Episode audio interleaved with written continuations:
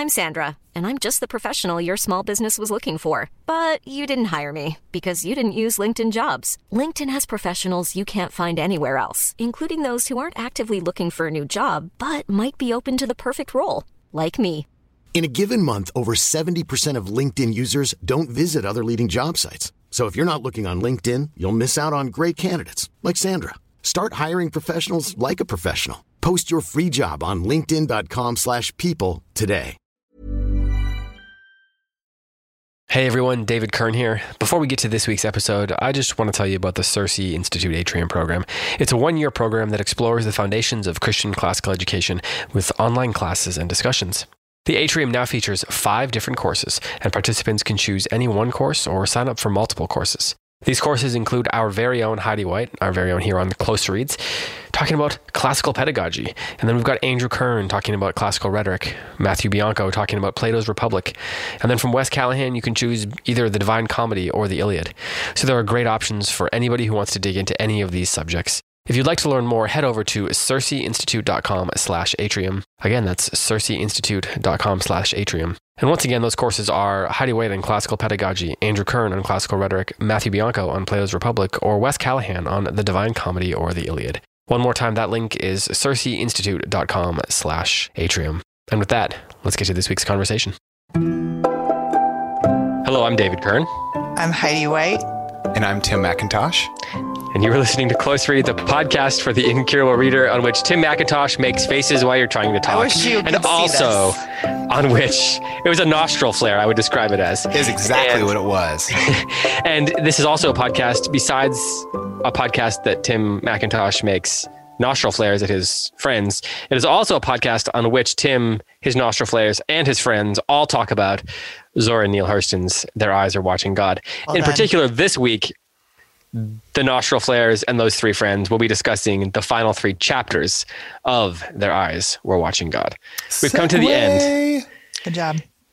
Really good. It was more of just like eh, stiff arming a distraction so much yeah, as a right. segue. That segue. Yeah, that, was, you- that was a good description. Yeah. Stiff So- arming a distraction. it's um you know sometimes it's like being a parent hosting this podcast i'm just gonna just gonna throw that out there i had my five year old here at the bookstore with me today and there were moments when it felt a lot like hosting a Tim's podcast in which nostril tim's flares. being there yeah Felt Well- a lot like Tim's nostrils. tim other other than the unusual urge to nostril flare how are you doing I'm doing really well. I am nearing the end of a huge. I'm nearing the the peak of a huge mountain at work, and I'm kind of. I think I'm on the backside of that peak, which makes me really happy you're on the downside because I'm on the downside, which makes me on the upside, which puts me my spirits on the upside. so you're on the That's literal downslope in this metaphor which puts you on the metaphorical upslope of your emotional life Mm-hmm. Exactly. That was really All right. complex. You should Yeah, put it was in a really novel. complex. Right. Yeah. Yeah. Exactly. Heidi, how are you? I'm doing fine. I'm having a great time already. I think this is going to be a good a good episode. Nostril flares, uh, downside, Mixed upside, metaphors. paradoxes. Yeah. Exactly. All right. So we're here to discuss "Their Eyes Are Watching God." Uh, Um, it being the last episode in which we are going to discuss, like these are the last chapters. So then next week, that means we're going to do a Q and A. So if you were listening and you would like to get your questions in, you can submit those questions via a couple of uh, forms of media. On the one hand, you can email me. That is david at goldberrybooks.com. Or, of course, you can always post those on the Facebook page. Uh, we'll have the thread there. Heidi, would you like to be in charge of starting that thread on the Facebook page? I love being in charge of things. Power vacuum. Power vacuum. I'll step Power right in. I'll post that Q and A thread. All right, right on. Extra Thank you. it. I'll post Thank it you. All right, perfect. Well, okay, so you can post your questions there, and we'll address as many questions as we can next week. After that, of course, we are going to be diving into Walter Wangerin's um, The Book of the Dun Cow. That's our next book. So we'll, we'll send out an email um, and then post on the Facebook page as well the schedule for that, and we'll get that up before the Q and A. So in the next week, you'll hear you'll see that schedule get posted. I will try to get that up on Friday, August 27th, which is the same day that you'll be hearing this episode. Before we get into the conversation, I also need to apologize because there was a mix up between Logan and I, and we didn't get the episode up on time, even though we thought we'd got the episode up on time. And so I want to apologize that you didn't get last week's episode when you were expecting to. And, you know, that's it. I'm sorry. Every now and then, mix ups happen. But, you know, I, am sure you had errands to run or chores to do, and we weren't alongside you doing that. And it's a great, it's a great thing to suffer through. So I apologize for that. Sorry, was that too sarcastic? no, um, I, I, thought you nailed that apology. Yeah, yeah. Well, anyway, uh, yeah, yeah. no, I'm genuinely sorry. I'm genuinely sorry. I just kind of, it just kind of, you know, went off. It rolls off, off the tongue. Yeah, it just mm-hmm. went off track there. Okay, let's talk about their eyes watching God. um, a lot more happens in these two chapters than than I was expecting. And in a way, more happened in these two chapters than happens in the rest of the book because the rest of the book is kind of this survey of her life, and then this book, in these two cha- three chapters, I guess, we mainly get we get this emphasis on a very small part of her life. Um, so a lot happens. Tea cake dies. There's a hurricane. Uh, there's a rabid dog, and he then he he bites tea cake, and that is part of how tea cake dies. So there's a lot of a lot that happens where do we want to start? Like, I was thinking about it and I was like, trying to come up with a good starting question. And I was kind of at a loss because, in some ways, this section is very different than the first 17 chapters of this book. It feels almost like a different a different book in some ways. Tim, do you agree with that? That it feels different than the first yes. part? Okay. Yeah, and I would add it, it seems like at the beginning of the book, we're going to have a very interior resolution. No, I'm not saying mm. that the whole book is interior, but it's a very interior resolution. Is what we're is what I was expecting. I think because of the way that the book was set up, and there is mm-hmm. a, a bit of an interior resolution to the book. But so much of these final three chapters were about external action. Um, a hurricane, a things that happen to the them. Yeah, things that happen yeah. to them.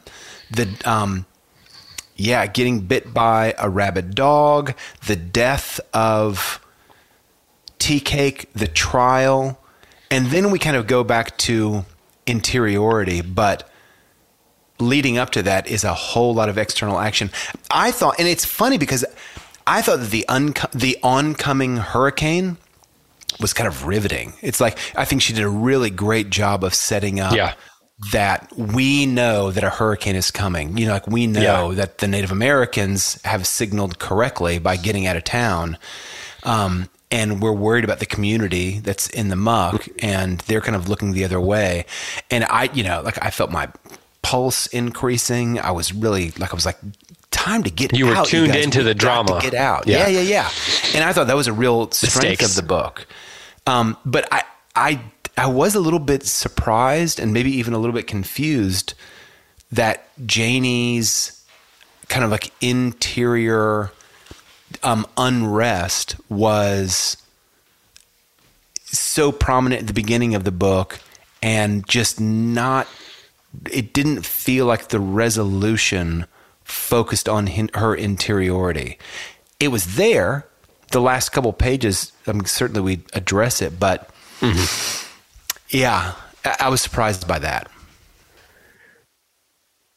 How did you, were you, did you feel that too? Like there's, there's this idea of like the interiority kind of uh, being left at the wayside as the novel concluded. Like you didn't, Tim said he didn't feel like it resolves. I think I agree with that. Like we were given this sort of sense of what the book was and what was where the drama was and what we were supposed to feel about it.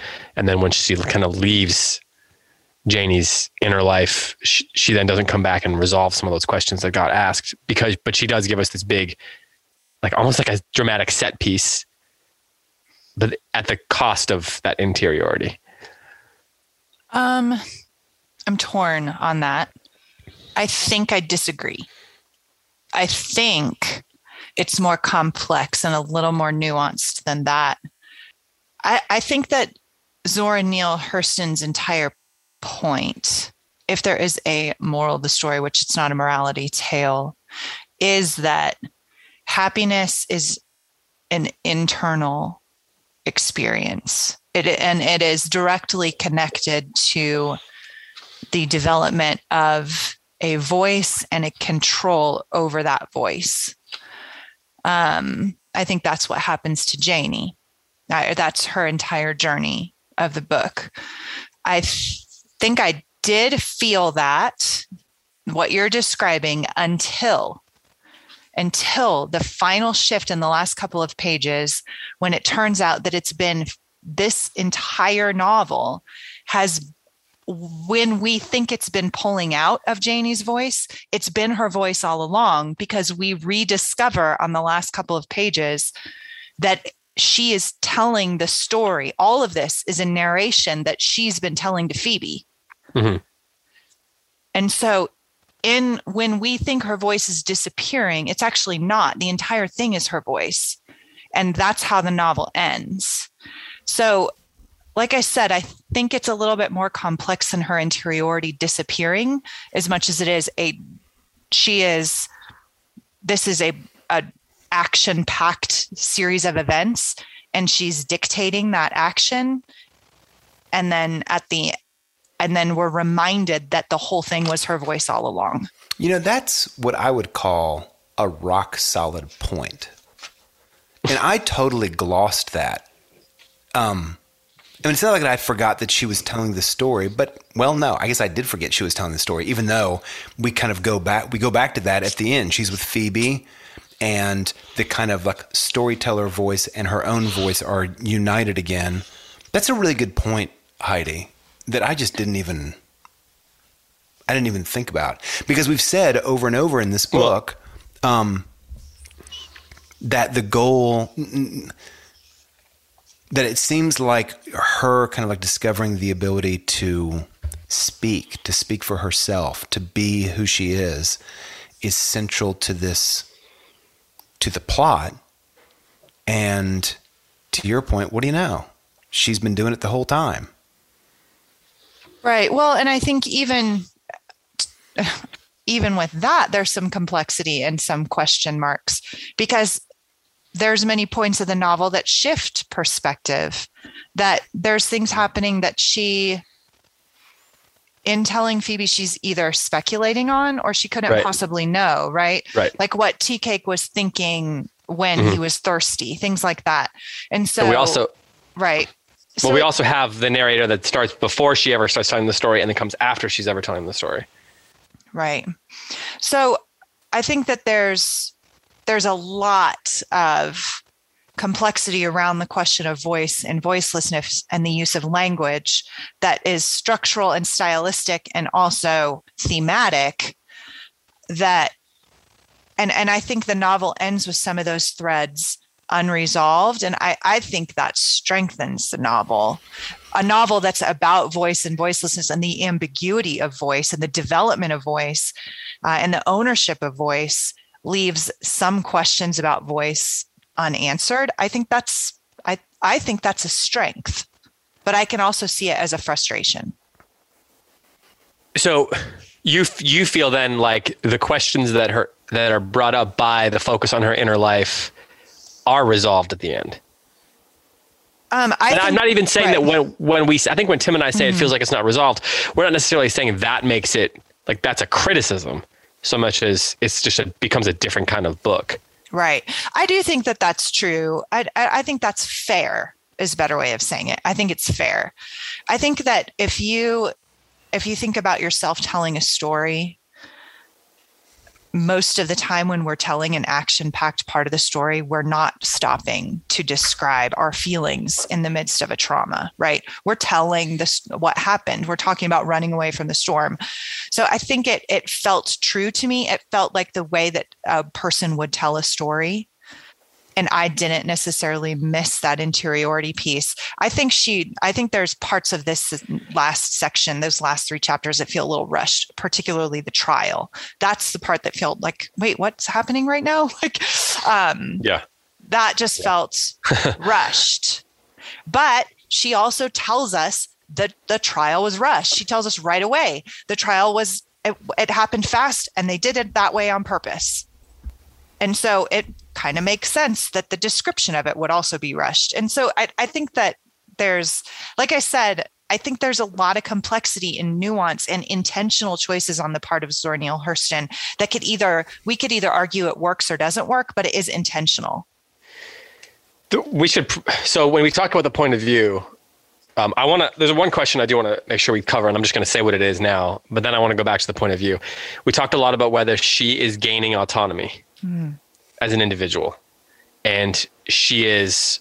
You know, there are these generations of women, particularly these African American women who have had these different experiences, and the, each person's, each of each woman's previous experience, then feeds into the generation that comes after her, and the and then the question becomes the degree to which that there, she actually achieves any kind of autonomy in her life as she goes through these three different husbands and then in the end is telling her own you know trying to tell her own story.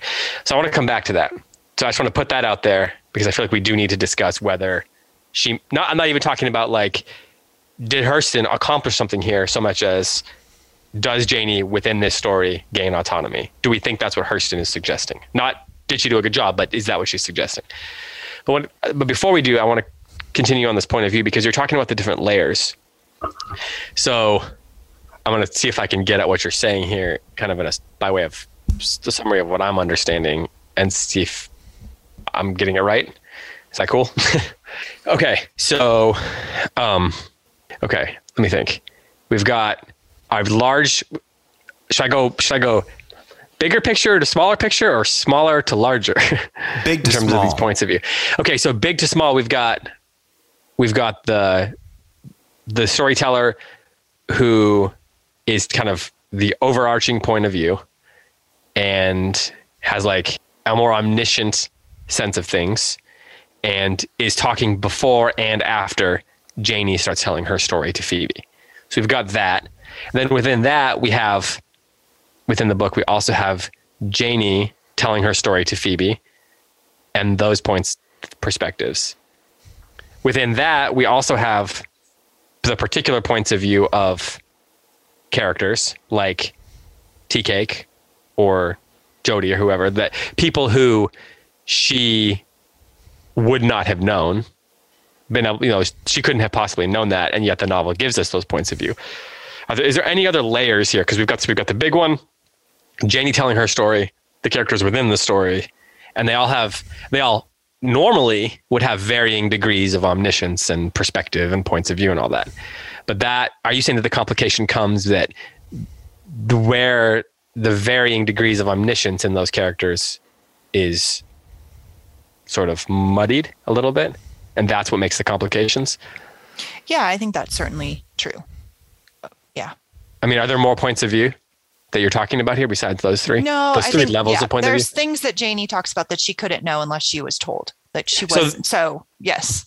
So then, why do we assume that's Janie though? Just because within because like it, the narrator seems to I read that as the narrator just kind of stepping in and talking f- about stuff about stuff that Janie was telling.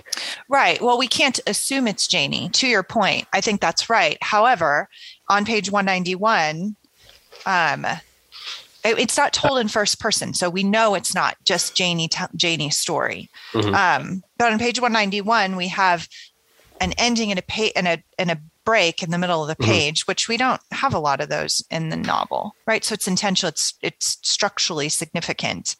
Um, so she noticed their final final paragraph of the narrative that proper is, or excuse me, the final sentence of the narrative proper is then now that she was home, she meant to plant them for remembrance. And then there's a break. And then Janie stirred her strong feet in the pan of water. The tiredness was gone, so she dried him off the towel. Now that's how everything was, Phoebe, just like I told you. Mm-hmm. Right. So we're left then the implication, although we're not told, it's implied, is that that what we have and preceding this is Janie's point of view. Janie has told this story.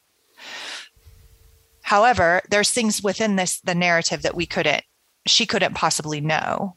And so like I said that just makes it a little more complicated. Is it a flaw? I don't know. Is it intentional? I think so. I think and and there's a name for it in the in the um uh what do they call it? Free indirect in the in Disc- the essay discourse. free indirect discourse which that did make me chuckle a little bit because you know like novelists write novels and they make choices and then later you know literary theorists come and put names on things that are just like completely made up right? Like just constructs.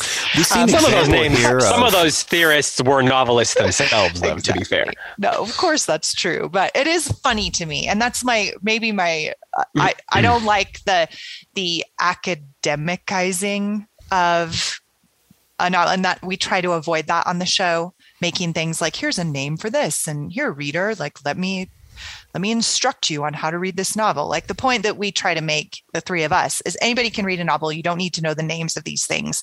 Just read Right. and enjoy the novel, right? And think Right. about it. Like, but if you want to know the name, here's what people call it. There is yes, but I mean that it's highlighted as a stylistic intentional choice. This free indirect discourse that we're describing and talking about right now. Tim, what were you going to say? I was going to make a joke about Polonius describing the different modes of drama that the players can play in the middle of Hamlet. Hamlet. Dramatical, historical, historical, comical, pastoral. You know, he goes on, and it's a really laughable scene because he demonstrates he's he's out to demonstrate how smart he is, and the result is he just ends up looking like a buffoon. I think he's just I was kind of Let it be a lesson to you when you get too, when you try to prove how smart you are, you're going to get stabbed. yeah right. You're gonna get stabbed Right. while hiding behind a tapestry. And you deserve it because just don't take a story and make it abstract. It's just enjoy it. Um, Pol- keep talking about Polonius for a while, couldn't we? Poor Polonius. So one question, I, I brought this question up about uh, whether she has ends up getting, you know, she does end up getting some agency. Do you think that that's sort of what the implication is of this form? That because it gives, it assigns to Janie a degree of omniscience which you could also just say is she's taking some liberties as a storyteller. One of those two things. It has to be one of those two. Either she has whoever's telling that part of the story is omniscient about what happened in Cake's head, for example, and when she wasn't on the stage, if you will, or she has to be making some taking some liberties and telling the story, just kind of telling her version of the story. Is is Hurston's choice in giving that to Janie? Kind of meant to represent a degree of agency achieved by her? You're you're you're muted, but you're nodding. You think so, Heidi? Well, I I just said that's a good question, and I, I don't know, but I, I think that it is. Um, I I think it is clear by the end of the novel that Janie is. Um, not only has she discovered a voice, but she demonstrates a remarkable amount of control over how she utilizes her voice, um, and I think some wisdom in Go when to on. speak and when to be silent. You mean as a Um, storyteller or as a character in the story? No, I mean as a character in the story, as a as a human agent. I think she has successfully navigated object to agent as a member of one of the most oppressed groups in America, and I think that's a um, a really, I, I think that is the An yeah, admirable I, I think journey. that's the point. Yeah, and I think that's the point of the novel. I think that's why so many female black American authors and why so many women really like this story, why it remains a class like it is it is a story of a woman under extraordinary circumstances who finds her voice but remains also very complex it's not a simple story. There's a lot of nuance in this story. There's a lot of opportunity to condemn and judge her that Zora Neale Hurston leaves us.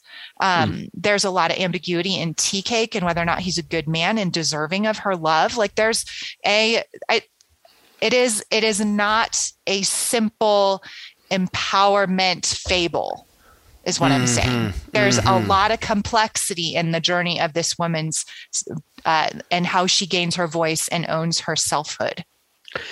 So then, by the end, going back to my question that I said I wanted to talk about, you you do, you do think that by the end she has achieved mm-hmm. the agency that we're supposed to hope that she, we've been rooting for her to get the whole time. I do.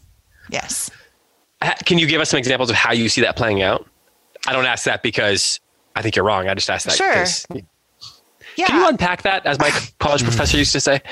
Um, yeah, I think that her, um, I think the storm is really significant.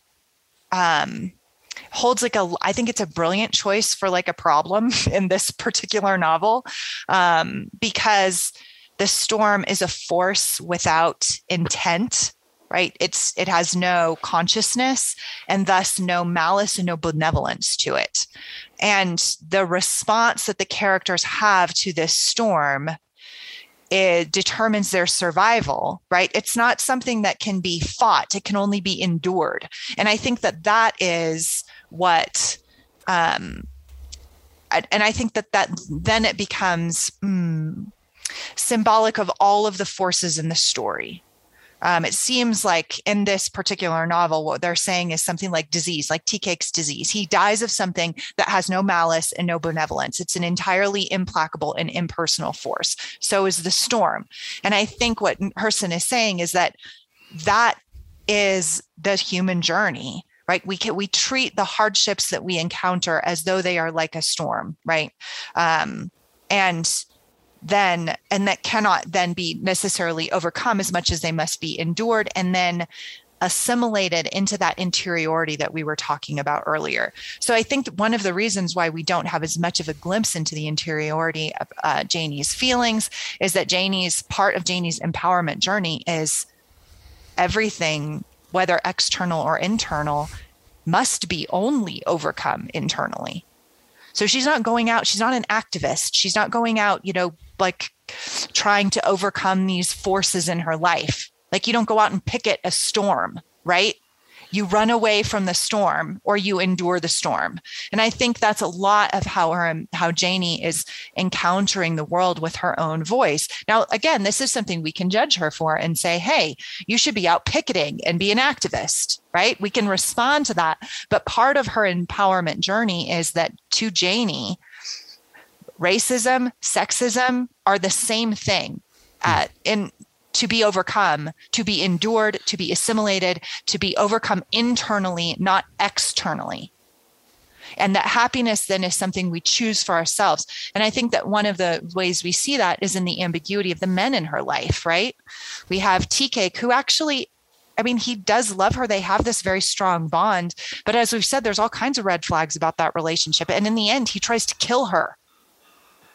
And yet she loves him right? So we can look at that as like, actually, you've just remained oppressed and enslaved to the male dominated culture. But to Janie, she's gathering in this horizon, right? And that's the final image of the novel. The novel opens with an, with the image of going out into a horizon. And then and the novelist tells us that that's a masculine journey. It's men that go out to conquer. It's women that gather in the horizon and take within and interiorize uh, and dream. And the dream then becomes the reality. And I think that's Janie's journey. And I think that's her empowerment.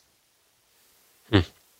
I don't it's even know how to respond to, me to how, how little of this book, I mean, to Heidi's point, how little this book um, deals with kind of like white culture as a power structure. It just sort of takes it for granted. I mean, um, for me, the court case is the biggest example. Like the the closest that Hurston comes to um, issuing a complaint against that power structure is found in the court case. You know, with these these like this white community is making a pronouncement on her actions with regards to Tea Cake her her you know innocence or guilt. Um, but even in that, Janie doesn't really offer much of a complaint. You know, it's just taken as I'm just going to echo what you said. Heidi. It's just taken as a fact, like the storm, like illness, and that surprised me a little bit. Not that I mean, of course, like I, I mean, it surprised the male activists in the Harlem Renaissance too. They didn't I, like it. I bet. Yeah, they bet. indicted her for that. You're too accepting. You're not resisting enough, right? You're playing to the white stereotypes mm-hmm. of black culture. Mm-hmm. And what she was seems to be saying is, I have a different vision of freedom than you do. And I think, in a way, you can kind of make the case like the best revenge is not to care I mean, I, I don't want to pretend that Zora Neale Hurston didn't care. I think most certainly she did. But it just seems like maybe this story is just like, I'm not going to be preoccupied with the oppressors we all know. I'm going to write my story. And I'm not going to like, and I'm not going to, um, write a juxtaposition story that I kind of like find my uh, identity by juxtaposing myself to like the white powers. No, I'm just going to find my own identity in a in a different way. Right. The human journey is an internal one. Janie builds and makes her own happiness through her perceptions of and per, through her perceptions and her relationships and her acceptance. Like her resistance is in a sense quite passive. She's not an activist, but she's saying, I found love. I enjoyed this man. I didn't try to change him. I loved him. And and I, I've always done what I had to do. But I've always been on my own journey. Uh, Alice Walker said about her, and I really liked this quote, and I think it really captures um, Janie's journey and their eyes were watching God. She says, quote, I think we're better off if we think of Zora Neale Hurston as an artist, period, rather than as the artist slash politician that most mm. black writers have been required to be, mm. end quote this is, I mean, what she seems to be saying is that Janie's journey is a human story. It's not a black story. And I refuse to be defined by the fact that I'm black in America. I'm going to enjoy it. I'm going to indict it. I'm going to portray it in all of its complexity because it is the black characters that turn on her at the end. Right. So this porch communal culture is portrayed as both toxic and enriching, mm-hmm. right? And so what what she seems to be saying is I'm not a politician. I'm telling the story of one woman's journey and all of the forces, whether they're racism, sexism, disease, storms, whether those are the negative ones and also the positive ones. The love of a man who is three men who are actually quite complex and abusive in their different ways, right? And she chose to love one and reject the others. Like, right, like this, what, what Zora Neale Hurston is saying is that Janie's subjective journey and her perceptions and the gathering in of the horizon rather than going out and trying to build the world, right? To let her own internal world be her true world. The dream is the reality, as she says in the second paragraph of the whole novel, right? When that is Zora Neale Hurston saying, like, this is her voice, this is her empowerment. So, one of the things I think is really interesting is I, early on in the book, I think I read this book as um, like we've talked about it here. It's like the story of um, her achieving her identity, her voice, her agency. And I I think I kind of semi-consciously juxtaposed that goal, like the goal of achieving one's identity or voice, with the idea of becoming integrated with a community. So, an example of books that seem to really move toward integration. I, I think of Wendell Berry's novels as characters who are finding in some way a way to kind of rejoin or reconnect or be integrated with the small farming town in Kentucky that all of his characters are located in. I mean, not universally. I'm not saying that like all of his books are the same, but so often a character who is estranged comes back to the community and is welcomed by the community or even eulogized by the community. So the two kind of alternates, I would say, or maybe the work of Wendell Berry is about reintegration.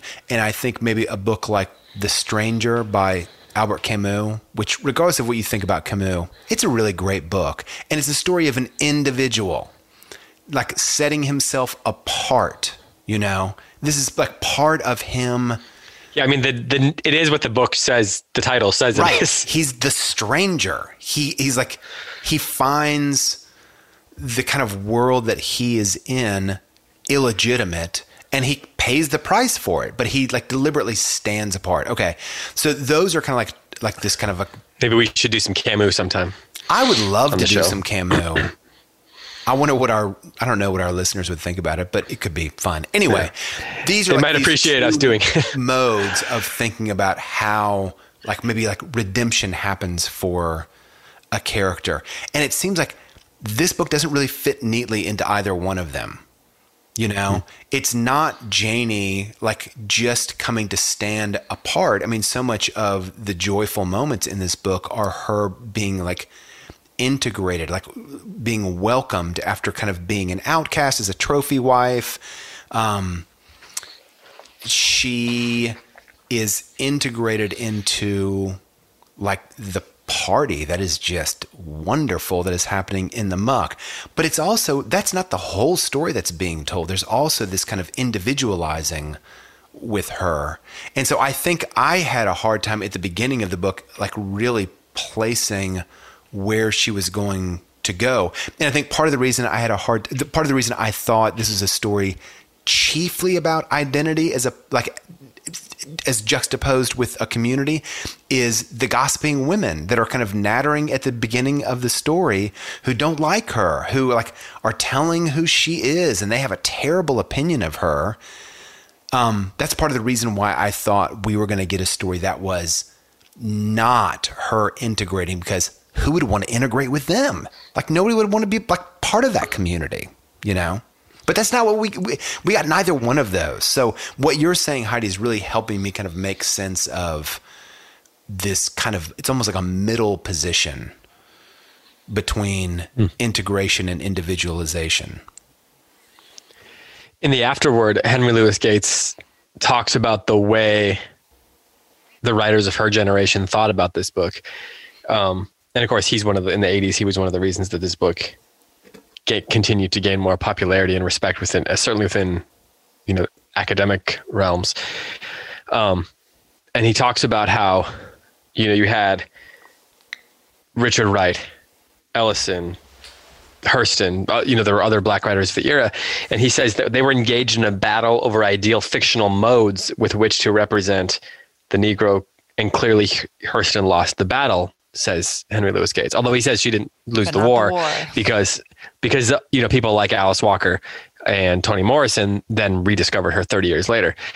But what we're seeing that the important to me the most important point of all that is that they're in this era when they are trying to do exactly what Janie is trying to do for herself. They are trying to identify the best modes to express their cultural heritage, like to express who they are and what their heritage is, and to figure out how to take that heritage into the future. So they're debating like and experimenting with different modes of expressing that heritage and and and sharing their culture with the wider culture.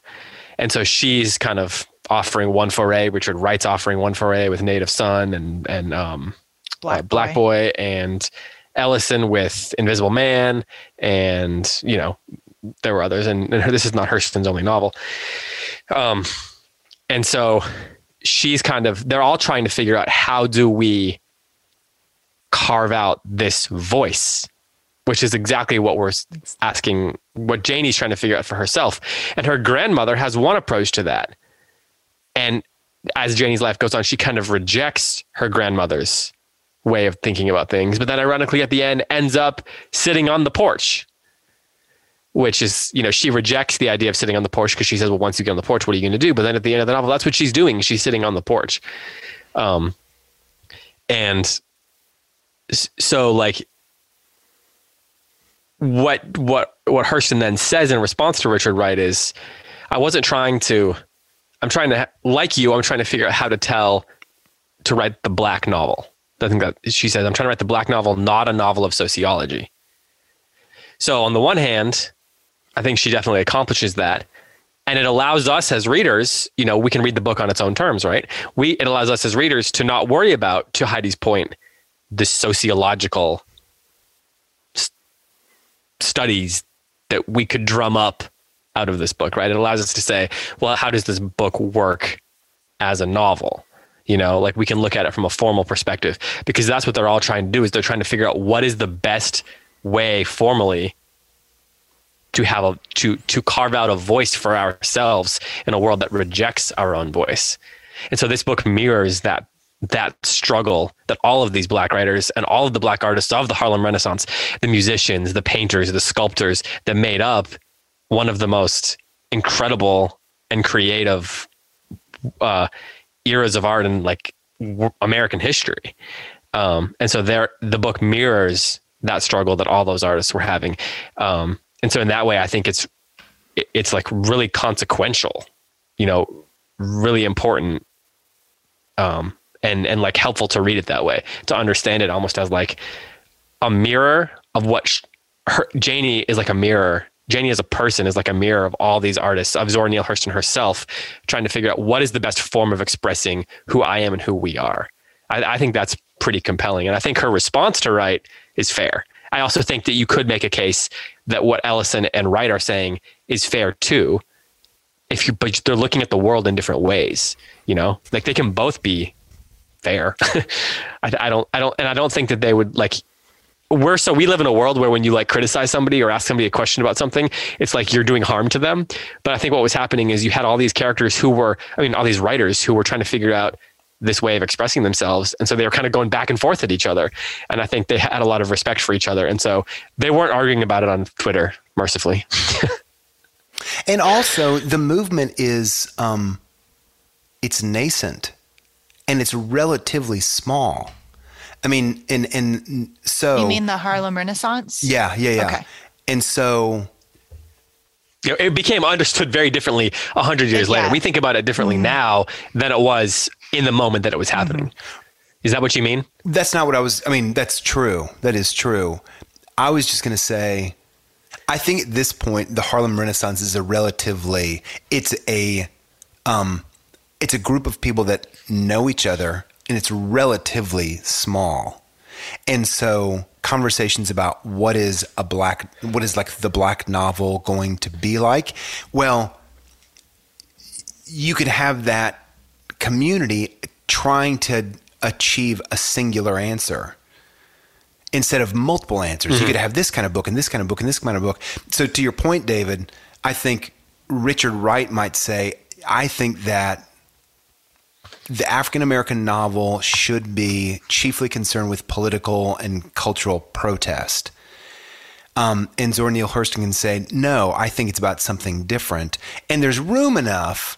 I mean, especially now, there's yeah. room enough for both of those answers. But I just wonder if at the time it didn't feel in that community that there was room enough for both answers.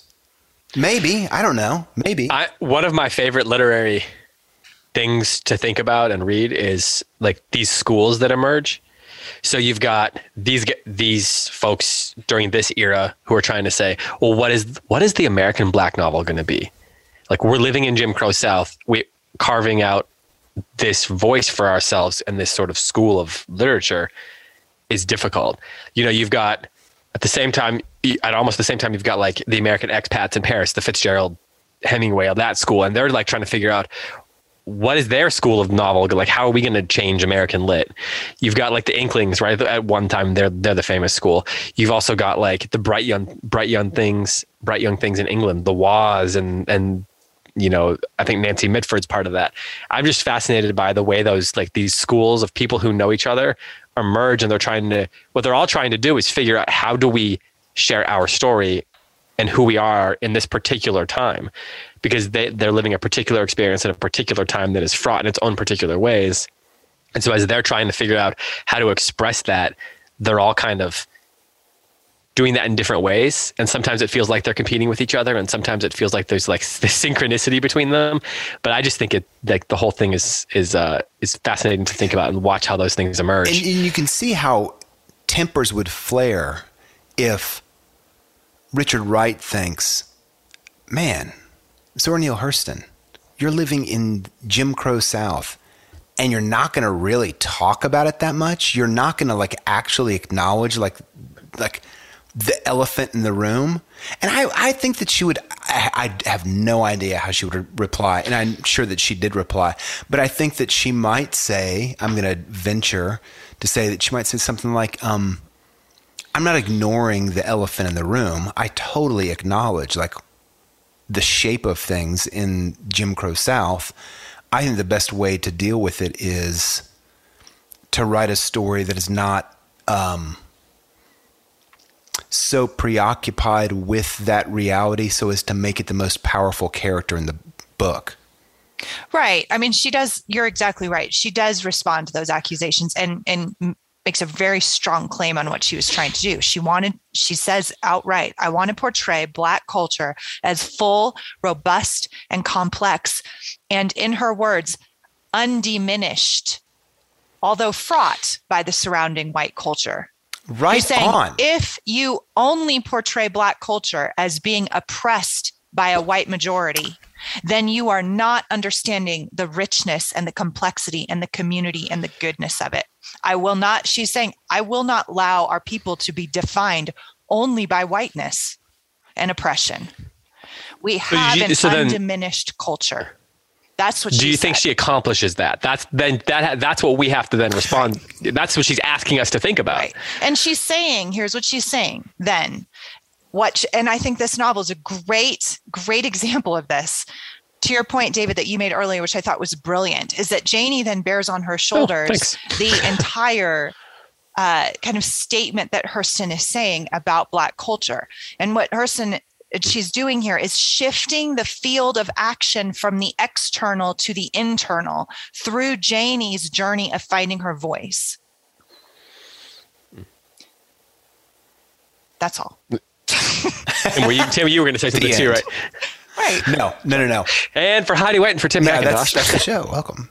Yeah, that life and identity and happiness are internal processes, not external. They're not defined by oppressors or they're they are defined by our own choices as individual humans in a big implacable world that's fraught with storms. Hmm. okay, let's talk about. I mean, we. I think there. I think you could. We could have a long discussion about whether we think she accomplished what she claims to have set out to do. Does she portray what she's trying to portray effectively? Um, but let's talk about the storm and Tea Cake's death. Um, Can I can I say I totally came Unless you- I totally came around on tea cake. By the end I was like, "Oh man, I love tea cake. I love tea cake." And at the end it's of the funny how she sets you up at the beginning to think that he's going to be terrible, like the worst yeah, of all. right. Right. You're like, "Oh man, we're in it again. We trusted tea cake and now you took all of our money." But by the end, man, I love him. But the reason we love him is because she loves him. Because I still think there's a case to be made that he has. Tim, what do you love about him? What what brought you around? He was with his woman till the end. You know, and I Loyalty. think he goes, he loses his mind. He gets raped and he loses his mind. You know, um, but I don't think that anybody, I don't think anybody's supposed to get out of this novel that he actually like turned against her. No, he got, he was rabid. Um, and so I think while he was still in his good mind, I think he loved her. I think he was crazy about her. Yeah, he had his Well, foibles. he's- totally. He talks a lot about how you know she's beautiful and he he's complicated. He's Because sometimes he shuts her up and sometimes he gives her voice. Sometimes he you know hides her away and sometimes he shows her off. Some you know I mean I guess that's kind of the point. It, You- you know, you know what I should say. He seems a little bit of a cipher to me, but I, I think I appreciated him more as a character than for his relationship to Janie. Like the his relationship with Janie was fraught, but as a as a character, well drawn, I loved him. I loved him, and I do think that his kind of um, loyalty and affection for her came out at the end. And it, it does help that we, you know, he, in comparison to these other two guys who we don't get as much time with, we're able to see the complexity that's in him Whereas we don't really get a ton of complexity with the other two Yeah. guys. Like so Hurston doesn't spend as much time revealing their inner lives. We get a little bit you know, about Joe Starks, not much at all Yeah, little- yeah. Logan's just right. I mean, it's increasingly flat. Yeah, yeah, yeah. yeah. Not to be fair, not the person who edits our podcast. Not that Logan is very complex. I feel like sometimes he doesn't listen enough to me, but still, he's really Listen, the reality is that in the end, the person who masters and, and edits the, the episodes is is is, is the one with the power. He's the one with the power. And he's So, constantly it's listening best- to you. We should just understand that. Like literally listening to us. all the time. Logan, you're a hero. We Yeah. love you. Um, I did lose track of what you had. You were you going to say something because you did unmute yourself, but it may have been to just laugh at. at It was You know, to laugh. I wanted waves. our I wanted our audience to know that I was laughing at Tim in a very, Heidi, what very did you- respectful kind of way. What did you think Obviously. of tea cake at the end, Heidi? I, I I liked him, but I think that he's not perfect, and I think that's Mm-hmm. great. And I keep going back to it's like this novel could have been a very flat, boring, uh, f- you know, identity fable. Right, perfect Janie overcomes all of the problems in the world and finds the perfect man, and then you know, tragically and melodramatically has to you know kill. Like she, Hurston could have written a much lesser story um, and it would have been probably quite tempting to do so right um, but she didn't like she let it be she let him be quite complex like the fact remains he beat her up right? And then we get this like really interesting and i think cool detail in the storm chapter about how they left a motorboat behind and he fell asleep and then he actually survived the storm. But because tea cake was in such a hurry to get away then he ends up dying right? He causes his own death. Like he he goes out and he and but he does it through trying to save janie because of his great love for her right? So there is i i think that there is quite a lot of complexity and richness of detail in this in narratively in this section that that kind of contributes to the complexity of tea cake but yeah i thought he was awesome because and and and i think the most compelling thing about him is janie's love for him. Yeah, like I said, any affection we have for him is because she has so affection for again him. it's that interior world of Janie that influences our perception as readers of She's the the external storyteller. world right Mm-hmm. In the end, is she better off without him? No. does she have rabies at the end he bites her I think the doctor is supposed to have. Yeah, I I took it like the doctor gave her medicine. maybe so Did you have you have you guys ever heard the um the um This American Life episode about the girl who had rabies because she got bit by a bat? No. no So rabies seems they figured out. Yeah, well, like the, you can go online and like listen to recordings of people who have had r- rabies before they die because it scrambles your brain, Ugh. and so you basically short wire. And so, um, what this girl got bit, she started getting sick, and this doctor theorized a way to save her. So he put her into a coma, uh, like a medically induced coma, and then the the the the infection scrambled her brain, but her brain they were able to shut her brain down enough so she, that in a coma. So eventually they were able to like watch the brain activity, and so they saw it like going crazy, and she's in a coma, and so then it, it was it basically they were able to get her through that, and then when she woke up, she was fine. Right, because a lot most rabies patients die of thirst because they can't swallow. I went and drank like six glasses of water after I read this section. By the way, I'm like, I do not have rabies. So, Well, the ironic thing is like there's a flood, and also he can't drink. Right. Like so that yeah. So I think that whole man, that whole section makes me never want to ever get rabies for No sure. doubt. yeah, I, don't encourage already that. didn't want to get rabies, but this really reinforced that. So Do I have to say, I mean they do have like medicine you can give that So maybe if you she get it does quick it. enough, 'Cause it's like I a couldn't- rattlesnake I kept bite. waiting, like he bit her, and so I'm like, I mean, she she's fine way later. Yeah. When she's telling the Yeah, story, she's she's fine. fine. It, but it took him three and a half weeks, right? It was like four weeks until he got sick. and she buries him and then goes back home. And so I was like, maybe there's just like, just like rabies waiting. Heidi, to- she's fine. She's fine, Heidi. She's, She's fine. okay. She She's totally fine. Thank you. She's okay. I really needed to Okay. hear that. Speaking of is she okay, I asked in the end, is she better off without him? Because one of the big questions of the story is like her agency, her voice. I, Tim I said think no because I real think he kind of. I think he changes. I think he. I think he grows up a little bit. They that they think really one of the- love each other.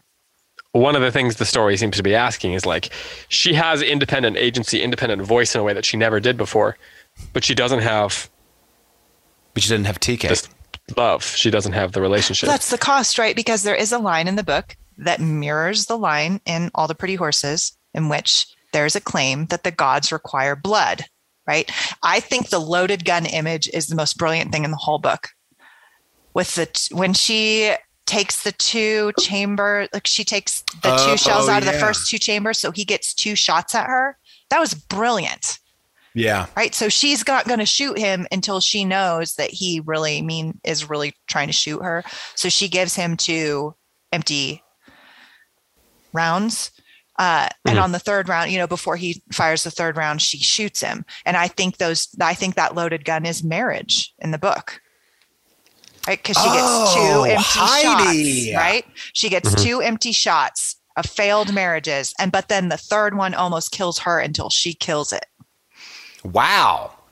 I think it. I was like reading that, and I'm like, this is I that's- that is totally like a missed that. brilliant image of the loaded So- gun. So I think the gods have required, and that's the whole title, right? Their eyes were watching God. It's these the the bystanders to the flood who are doing nothing to save themselves, and here comes the flood, right? And so God has this um like religion's not a big thing in the book. I kept waiting for it because of the title, you know. Um, but religion doesn't seem to be any kind of defining force, um, any memorable community force, no, nothing kind of like gathering around the idea of faith. Um, and there's almost this like pagan or even like an animistic view of God, right? Like the supernatural conflated with the natural. The Yeah, storm yeah. is represents God, right? These implacable forces of nature that have no malevolent or benevolent intent. And that seems to be the best that we get when we're talking about God. And yet there's that really strong statement that the um that they're uh, that that the gods require blood and so she has to trade in her lover for her voice and her identity hmm. Hmm. Well, we need to work our way to the end here. We do have the Q&A episode, so make sure that you send in your questions either to david at globalbooks.com or on the thread that Heidi is going to start mm-hmm. that's my um, over on the Facebook page. it's your job. Okay, any let's do final thoughts. I am really glad that we that this book was part of the close reads season. It's like one of these books that it's been on my list forever and it's never risen to the top and I'm glad that we that like the podcast was the reason it like got to the top and then we read it. And I'm really glad that I read it. And I'm really glad that I read it with you. It's like one of those occasions it's like, oh man, I got a lot more out of this book because Heidi and David were in my ears.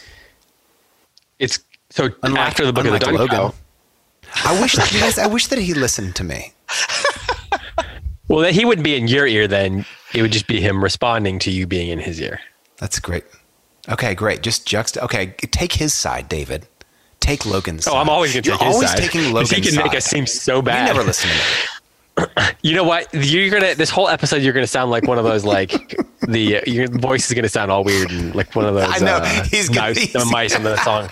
Wouldn't it be funny if the whole show is me talking in a mou- Mighty Mouse voice? What are those? Is it Mighty Mouse? Though, what's that song where the like the little mice sing? The Alvin and the And it's like- Chipmunks. yeah, you know my wife. Yeah. My wife can do that so well. Really? She does that, and it sounds just like them. She won't do it in public, and it's one of the great tragedies. She wouldn't do it for Hire because Me? it's hilarious. I don't know. She barely does it for me. Okay. So, um, after the book of the Dun Cow, we're going to be discussing A Gathering of Old Men by Ernest Gaines, which is another novel by a black author that's going to be talking about the black experience, and it's going to be, you know, the continuation of carving out what the Black American novel is. So that's going to come after the Book of the Dun Cow. But Gaines was a close friend of Wendell Berry. Uh, they studied together, and so it, you, it's interesting that you brought up Berry Tim because he's going to be eh, kind of a similar vibe to mm. Berry in some ways. Mm um, but also approaching some of the questions that these writers from the Harlem Renaissance mm. had. So that'll be interesting to, to touch on in a couple weeks. Heidi, final thoughts. That we'll call that my final thought. Okay, so my final thought is a question, and I'm going to post it on my own Q and A thread for you guys to answer because I don't know. Um, I could not figure out why there was never any question of children in this novel. There's no church and there's no children. And that both of those things were very intriguing to me because in a novel that explores community to completely remove as any kind of factor at all church and children that is quite interesting yeah interesting and it seems a very intentional removal because mm. those like the passing on of culture and faith culture have always been defining characteristics of mm. all cultures. And she's an anthropologist. And so it seems intentional, and I, I can't figure out why. Hmm. And it's not like it's not it's not like it's not a yeah. part of and there's no question like it's not janie yeah. and the men in her life never seem to ask why they why janie never had kids like to me i'm not i'm not bothered by the fact that she didn't but why is yeah. that not any kind of preoccupation of the novel? Yeah. And yeah. why is there such a marked absence of faith in a book that has God in the title? Hmm. Hmm. Great question. Thanks. So we'll need some people that are listening to answer that. Um, I wish I had a podcast Olivia that answer my questions about this novel. So I wish. All right. Well, we have hit our time limit. Let's go ahead and wrap it up. Um, for well, let me just say again, David at goldberrybooks.com, a thread on the Facebook page, and after this is the Book of the Dun Cow schedule being sent out Friday, August 27th. So, with that, for Heidi White, for Tim McIntosh, for Logan Green, who doesn't listen to Tim, I'm David Kern. Thanks so much for listening, and until next time, happy reading.